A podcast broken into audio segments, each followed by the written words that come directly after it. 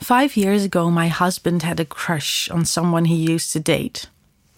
Their click was so beautiful that I wanted to give him the freedom to explore it further. And in the end, it didn't work out and he chose me, but I still fantasize about them together. How they treat each other, how they revolve around each other. I make a story about that in my head and I come really fast. I imagine them at a festival together.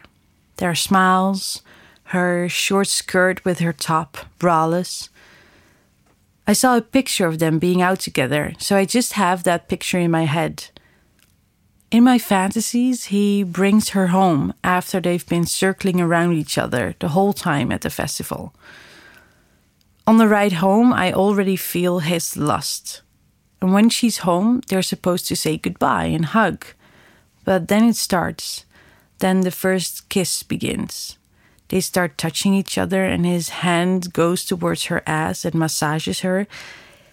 And then I'm actually already done. When I go on fantasizing, I see his finger go in from behind her, or I see them doing all kind of things in her house. The most arousing thing is the lust I see in his eyes. I see him getting eager and then I feel myself completely aroused by his lust for someone else. I've known him for 15 years, so his lust for me is different. I also like it because he's such a good boy.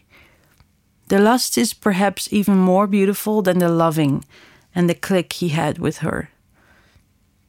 In this fantasy, I'm peeping Tom, I'm not there. But my husband knows about the fantasy and sometimes when we're together, we do a role play and I pretend to be her. And then I see a little bit of the lust I expect him to have with her in his eyes.